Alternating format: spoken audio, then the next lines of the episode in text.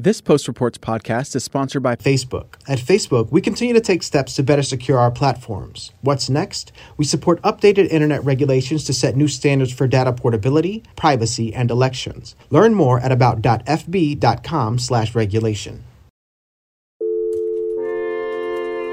From the newsroom of the Washington Post. It's Robert Samuels from the Washington Post. Post, this is Sarah Kaplan. Hi, this is Elahe Izadi with the Washington Post. Hey. This is Post Reports. I'm Martine Powers. It's Thursday, September 10th. Today, why fires are raging everywhere at once, how the government is handling Russian threats to the election, and a controversy around Mulan. So, for the past few days in San Francisco and the greater Bay Area, we've been going through a cycle of smoky days, days where you can't go outside, brief windows where you can go out and get a breath of fresh air, usually at the beach. And then everybody woke up and it was much, much different. It was orange, it looked like Mars, it was dark, it was depressing. That's Heather Kelly. She's a reporter for The Post based in San Francisco. We're in the middle of this record setting wildfire season. It's actually just the beginning of wildfire season. There are fires above, below, and to the east of San Francisco. They're up in Oregon and Washington. A lot of it started when there was a lightning storm about two weeks ago, and it's just been nonstop since.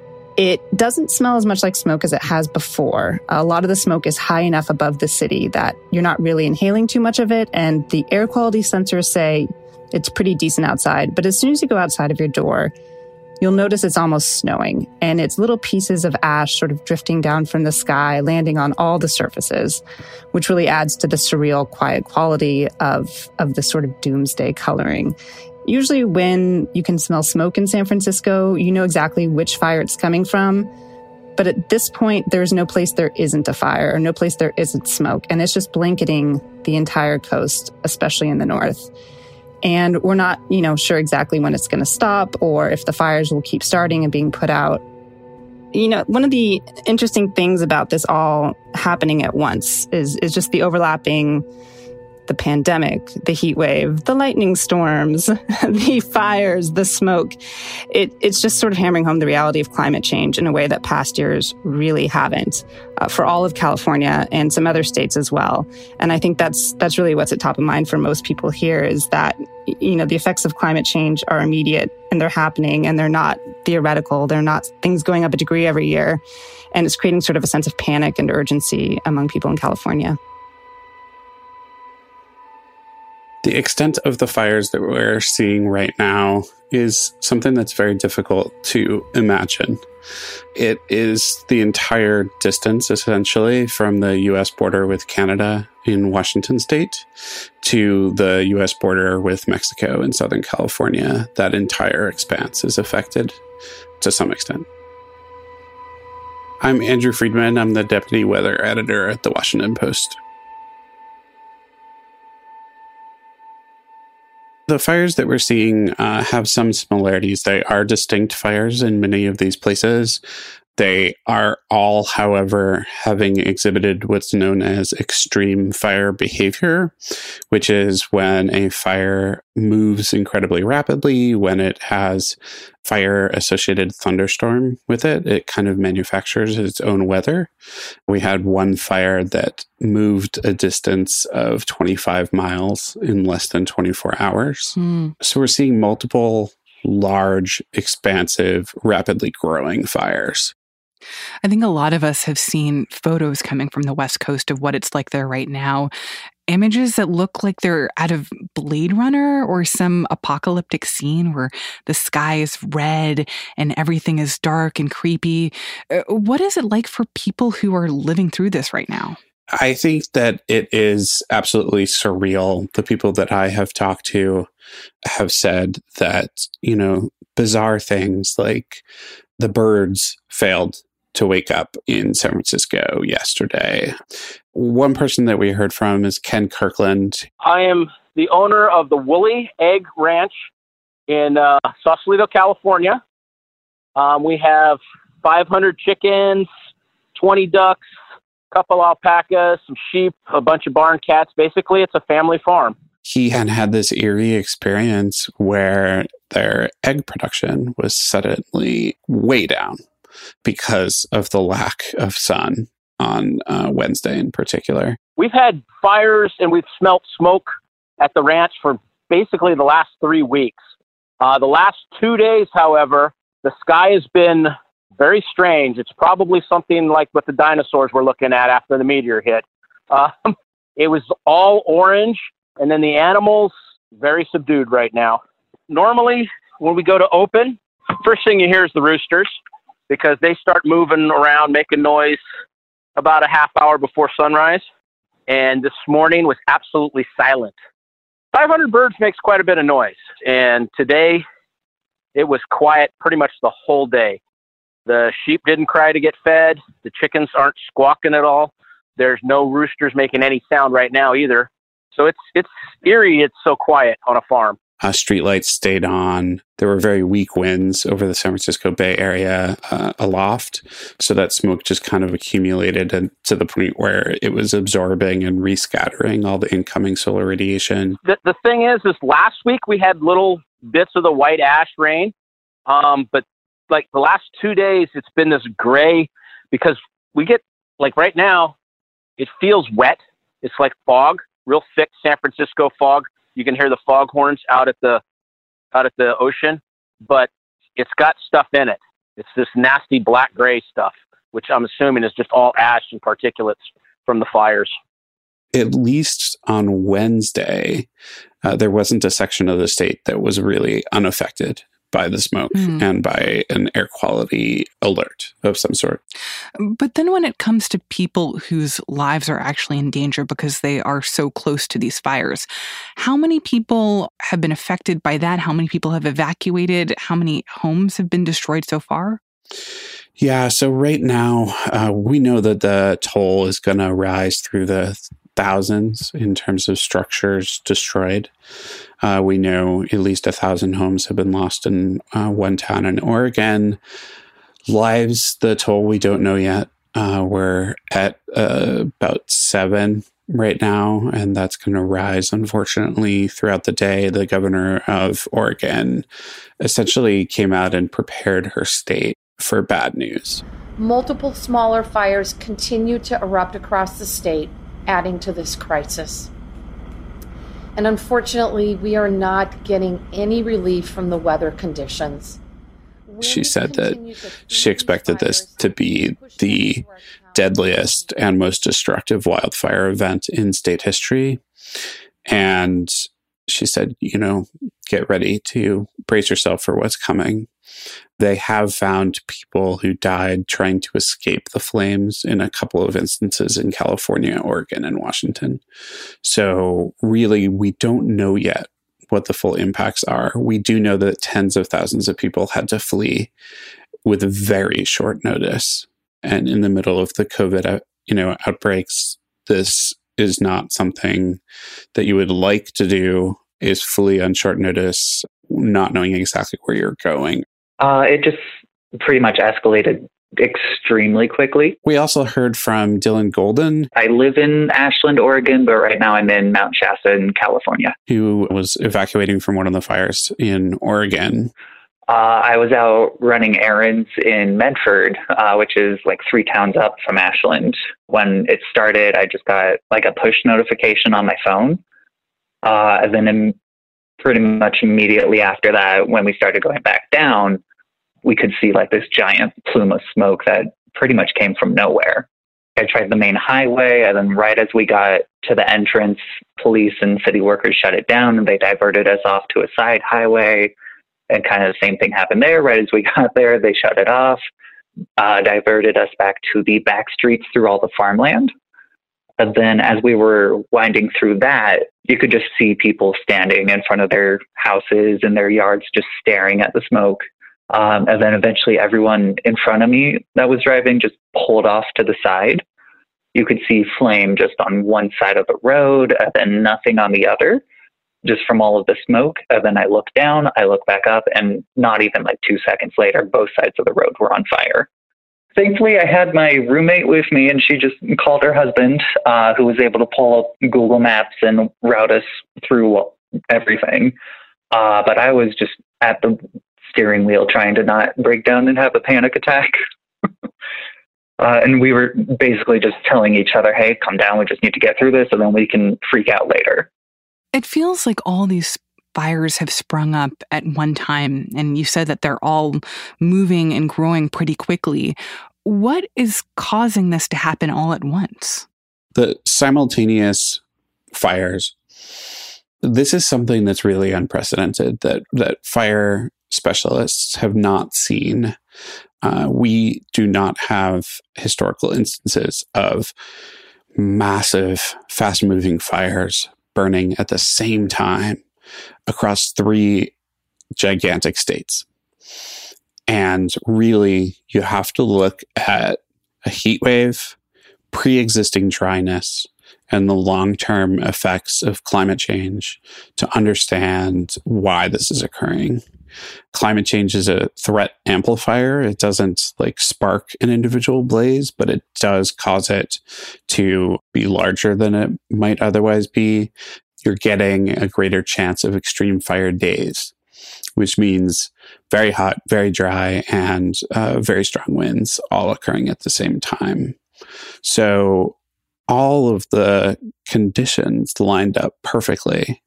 All you really needed was a spark. And when the winds are so strong, howling 50 to 60 miles an hour, and the air is so dry, and the vegetation is so dry, mm-hmm. Then you're going to get that to spread so easily beyond our control. How does that affect the ability to respond to these fires for firefighters and for local and state governments if they're dealing with this crisis in so many different places at one time? It must make things much more complicated. Yeah, it does make things more complicated for first responders and for government officials to figure out how to tackle this crisis it has not been a matter of containing these fires so far more than it has getting people out. You know, the California Air National Guard did something that a lot of people hadn't heard of before, which is they started flying helicopters in to rescue trapped individuals in forested areas. Not necessarily because the fire was advancing on them so quickly, but because their evacuation routes were cut off and the fire was nearby. They had to land using night vision equipment because the smoke was so thick. They rescued hundreds of people that way. Officials are really having to kind of back off and make sure that they're trying to focus on defending homes, defending uh, vital communities, and defending populations rather than trying to contain these fires, at least so far. They'll be able to get more inroads against them, make more progress in fighting them when the weather conditions improve, uh, starting at the end of today, right on through the weekend and into next week, hopefully. Do you feel like what we're seeing is the beginning of a new era in terms of what it's like to live with and deal with these fires? Where these kinds of extraordinary tactics to be able to rescue people and to be able to manage the fire now, that those will become a normal part of life in the future? You know, I think people in California in particular are aware that the fire season now runs year round and that the old rules no longer apply to their climate. Some of that has to do with land use practices and firefighting practices over history. It's not because they haven't raked the leaves, as the president likes to say. However, you know, climate change is ratcheting up the risks. And if you look at future projections, more seasons like this are, are possible. What we're seeing is a likelihood of more compound events. It used to be that just one part of California might be having a fire crisis, Southern California, say, and you could direct all assets that way.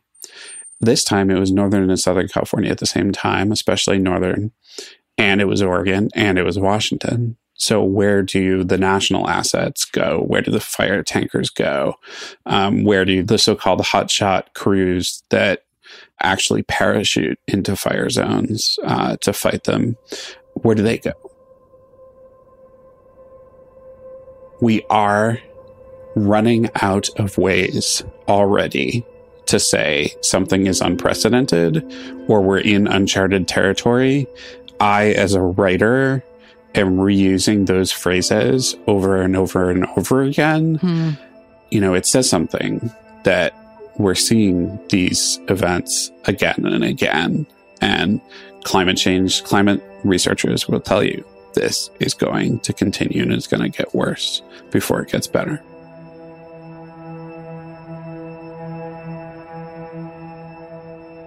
Andrew Freedman covers extreme weather and climate for The Post.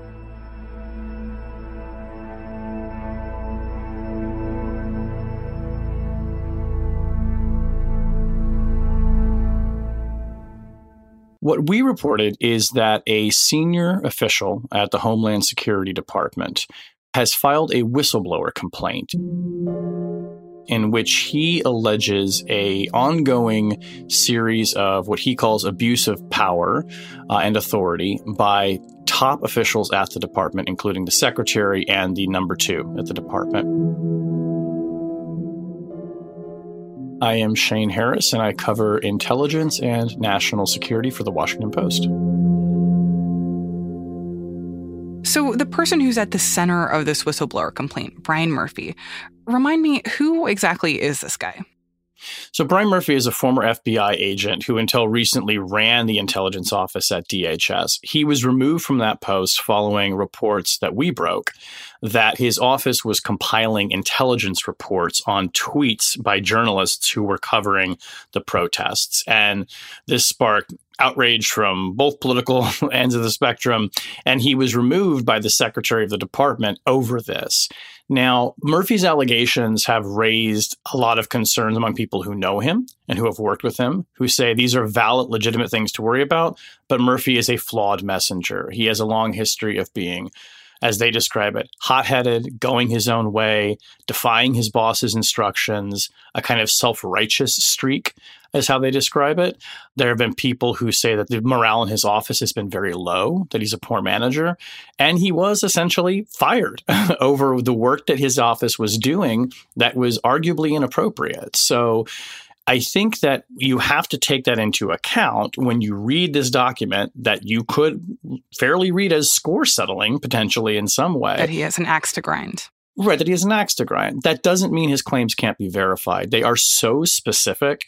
He brought receipts, essentially, that an investigator will be able to go verify whether these are well founded or whether they're off base. But he's aired these allegations. They've been made public. He's taking the fight public. He has a lawyer.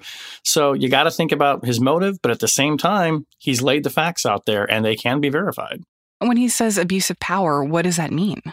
What he says is that these officials have systematically, on many occasions, tried to put their thumb on the scale and pressure his intelligence office to write reports that don't actually comport with the facts, and to do that in order to politically assist President Trump. Hmm. To assist him with countering narratives that Russia is trying to interfere in the election. This official, Brian Murphy, alleges that he was pressure to inflate the number of suspected terrorists crossing the border with Mexico in order to help bolster the president's case to build a border wall with Mexico. And he also says that during the recent protests, particularly in Portland, Oregon, over police violence and racial injustice, that he was told to essentially amp up the language about Antifa and anti fascist far left groups and their presence. Mm in these protests in a way that he thought did not comport with reality, but of course would have handed President Trump a potentially useful talking point as he tries to push responsibility for those protests onto the far left and to link, importantly, Joe Biden to such groups. And according to what this whistleblower, Brian Murphy, is saying, when it was communicated to him that he was supposed to either obscure the things that his intelligence department was finding or to kind of amp up the language about certain things, how explicit was it that, you know, you need to do this because it's going to make the president look better? In one case, he was actually told he says, by acting Secretary of Homeland Security Chad Wolf to stop compiling reports about Russian election interference because, quote, it would make the president look bad. Mm. so he was explicitly told there, he says, that these reports are unflattering to the president and we don't want to do them. In another instance, he says that he was also told to essentially back off reporting on Russia at the direction of Robert O'Brien, the White House National Security Council, something O'Brien has denied to us. So he says that there is a explicit link to the president in some cases, and in others, I think it was, as he describes it, just subtler. It was understood that the president was out there talking, for instance, about Antifa and the far left as being behind all of the protests, and at the same time, he's being told to modify the language in intelligence reports about those protests. And is there an indication that this was even more widespread than just things that were told to this one guy, Brian Murphy, in his office? I think so, insofar as, you know, I've talked to other sources who are familiar with what goes on in the intelligence office, and they have told me that they've also felt pressure coming down from the top. I think it probably is to their mind filtering down through Brian Murphy, who is their boss, but Murphy is saying it's coming up from above him. And, you know, we've also seen instances in another agency. Uh, the Office of the Director of National Intelligence put out a statement recently about foreign election interference in which it talked about Russia, but also China and Iran as interfering in the elections. And this prompted rebukes from Democratic lawmakers who said, look, your statements are somehow, they look like they're equating the activities of these three countries. Mm. And that by doing that, you're minimizing the far more severe and active role that Russia is playing, trying to hurt Joe Biden. China and Iran are kind of in their own categories engaged in interference, but it's qualitatively and quantitatively different. So those allegations and that characterization that the DNI's office is sort of blurring the lines in a way to dilute the importance of the Russia story, that does track with what Brian Murphy says was going on at the Homeland Security Department, where his bosses there too were trying to get him to downplay the Russia threat. And in one instance, told him to start paying more attention to China and Iran. And tell me more about what we're hearing now about those threats from Russia and how they're trying to influence the election, especially when it comes to things like mail in voting. So I guess I would put the threat from Russia kind of in two buckets. One is the, the propaganda bucket that is more being spread on social media and through kind of more traditional media channels. So there we've got, you know, Russian Twitter accounts, for instance, like bots or fake accounts that are being run, experts think, by by people in Russia that are, you know, spreading disinformation, posting about divisive topics, turning people against each other, you know, basically being menacing the way they were in 2016. Mm-hmm. Then there have also been documented cases of Russian media sources picking up either fake stories or stories that kind of have a kernel of truth and then blowing them out of proportion. So there was this really interesting example, for instance, of a video of a protester in Portland burning a Bible. Mm. And this kind of got picked up and went viral in American media. Well, experts have traced it back and found that actually some of its origins were that it was being pumped up on Russian news platforms and then kind of trickling out from there to make it sound like it was a story about protesters, plural, burning lots of Bibles in Portland, when in reality it was one protester burning a Bible. So there's that amplification. The second bucket, though, is what I would think of as more direct kind of targeting and disinformation. So, there, what we've seen, and this has been documented both in our reporting at the Post and confirmed by the Director of National Intelligence, the Russians have been trying to get derogatory information and often false and misleading information about Joe Biden and his son Hunter Biden and his business dealings in Ukraine into the US Congress. They've been actually building up dossiers and information and through a intermediary the intelligence office thinks handing that out to republican staffers on the hill and in particularly one us senator ron johnson. Wait but i feel like this is all taking us back to the beginning of impeachment right? That like the impeachment came from this alleged effort by the president to try to undermine joe biden and his son hunter Right. This isn't deja vu. This already happened once, right? I mean, you saw Ukrainian sources with links to the Kremlin pushing this information. Rudy Giuliani, the president's lawyer, going out and trying to collect it. There's this one Ukrainian lawmaker in particular named Andrei Derkach, who we've written about extensively at the Post and who was singled out in a public statement by the director of national intelligence office as this conduit who is spreading misinformation and derogatory information about Joe Biden. And we know from reporting that he's met with Rudy Giuliani, and we believe that he's given it to Senator Johnson. So this is an example cited by the DNI. Johnson has, you know, said he's investigating. and He's going to release a report on Ukraine and Joe Biden. Now, you know, politically, whether that's going to be beneficial for him at all, color me skeptical. I mean, the impeachment seems like a lifetime ago, and it was already a very complicated story to begin with. But it's important that the DNI is pointing to that individual, this guy Derkach in Ukraine, and saying, look, he's a conduit for information that is meant to damage Joe Biden's candidacy. And it's getting into the bloodstream, if you like, in the United States. So that's kind of another example of how the Russians are engaged in really active, aggressive measures that have a similar flavor to what they did in 2016 when they stole Democratic Party emails and leaked them in order to try to damage Hillary Clinton's campaign. So, going back to this whistleblower, if he is complaining that the highest levels of the government are trying to hide or exaggerate or undermine information and intelligence about what is actually going on right now. What is actually going to happen to this complaint? Is this going to change anything? Or is this just yet another person inside the government saying that they're seeing something they think is wrong that ultimately doesn't result in any consequences? Yeah, it, it's a great question. I, it's, it's a, it, will it politically move the needle? Probably not. I mean, I'm, I'm firmly in the camp that thinking at this late stage in the race, nothing really is going to probably change a needle. But I think the reason that his complaint is important and has the potential to be more significant in the long term is that this is not a Democratic lawmaker accusing the administration of misleading the public or withholding information or coloring information to suit a political narrative. This is a career person serving in the Homeland Security Department. He's a former FBI agent He's worked counterterrorism cases. He, as far as we know, has no partisan dog in the fight, and he's blowing the whistle internally. But this is information that he turned over to the Department of Homeland Security's Inspector General. It's filled with names, with dates, with specific actions. These are all things that investigators can pick up and go try to verify. And importantly, now it's been made public. Uh, and there's a House committee that also wants to interview him. So these complaints are going to be part of the record, and they are so specific, and I think are confirmed thematically by things that we've seen in other departments, by statements from the president, by actions by Republican lawmakers that I think that this story is kind of coalescing. Now, whether it will influence anyone's opinion in the election, again, I'm doubtful, but I think it's very important for the record. As we try to assess, you know, how it is that this president and this administration have used these immensely powerful intelligence authorities and these huge government departments, you know, arguably towards political ends, which is simply anathema to how this is supposed to work. You're not supposed to use the intelligence community and the powers of government for the political assistance of the president. That is not what they're there to do.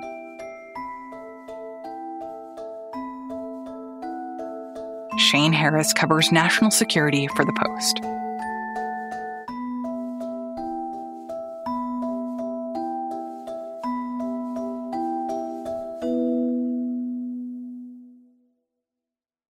Now, one more thing about the geopolitical implications of a new Disney movie, the live action Mulan. It's streaming in the US now and is premiering in theaters in China on Friday. The new Mulan is a remake of the 1998 animated movie, which had a lot going for it. It's the story of an awkward teenage girl who becomes a hero warrior to protect her family and her homeland. I've heard a great deal about you, Mulan. Definitely one of the more feminist and empowering Disney movies of the 90s. And at least at the time, it was seen as a big win for Asian representation in the US. But it's important to note that Mulan in China, at least the 1998 cartoon, was a pretty big flop. With Chinese audiences, they're not particularly drawn to this westernized retelling of their ancient legend. Ishaan Tharoor writes about global affairs for The Post. Now, decades later, Disney senses a different opportunity with its live action Mulan. It reframes the story along pretty spectacular uh, Chinese nationalist lines that they probably assume will appeal to Chinese audiences. Do you know why the phoenix sits on the right hand of the emperor? She is his guardian, his protector. Disney's new live action Mulan has been seen as problematic for a number of reasons. Some critics lament the extent to which it's been reframed as a modern Chinese nationalist drama, when the story itself is not clearly a nationalist story at all. We are under attack from northern invaders. Their leader calls himself Ori Khan. Fights alongside a witch. No survivors. But, but more prominent in the backlash to the film are two separate issues. First, last year, the lead actress Liu Yifei, a Chinese born actress who's done most of her work in China, came out on social media and posted uh, comments defending Hong Kong's police in the middle of a pretty brutal crackdown on Hong Kong's pro democracy protesters. Those comments, in and of themselves, uh, led to calls for boycotts of the movie. But those calls for boycotts have become even louder now after some people have seen the film and seen where, in the end credits, Disney and Mulan's filmmakers offer special thanks to a number of political entities within China, in particular, four propaganda departments and one public security bureau in the region of Xinjiang. Now, Xinjiang is up in far western China. It's known for its breathtaking landscapes and its historic traces of the old Silk Road, but we now know it as the site of a hideous Orwellian campaign of repression launched by Beijing, which has seen perhaps as many as a million or more ethnic minority Uyghurs and others put into de facto concentration camps, which has seen reports of torture, abuse, forced sterilization of Uyghur women, and which has led to some observers outside uh, alleging that the Chinese are carrying out a de facto genocide of this ethnic minority. The fact that the film appears to have spent some time in its production in this region uh, has led to real howls of outrage and emboldened the calls for boycotts.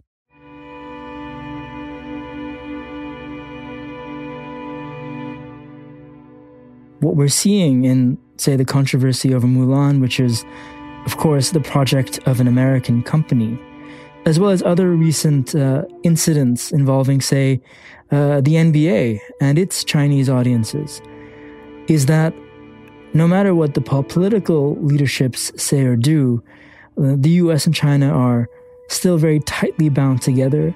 Their businesses and companies recognize the need for each other. Their major businesses have real uh, interests in in speaking to audiences on the other sides of the world, and and now we're going to see incidents like this, which perhaps in the past would never have generated the kind of friction we're seeing, now turn into political hot potatoes far more often. Ishaan Tharoor covers global affairs for The Post and writes the newsletter Today's Worldview.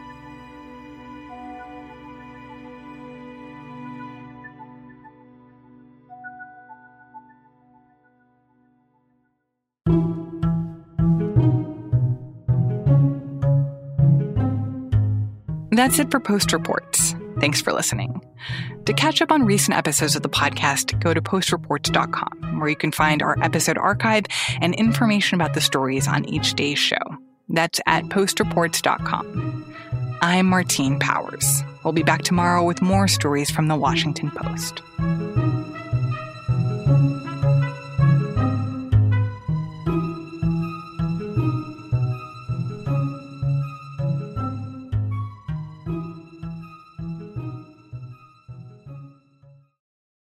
This Post Reports podcast is sponsored by Facebook. At Facebook, we continue to take steps to better secure our platforms. What's next? We support updated internet regulations to set new standards for data portability, privacy, and elections. Learn more at about.fb.com/regulation. Hey, this is Christina Quinn. I'm the host of Try This, the Washington Post's new series of audio courses. The idea behind Try This is to become better functioning humans without having to comb the internet for countless hours. In our first course, we learned how to sleep better. Now, we're going to learn how to make our friendships stronger. I'll offer expert tips that are doable, and I'll keep it short. So let's do this. Classes in session. Find Try This from the Washington Post wherever you listen.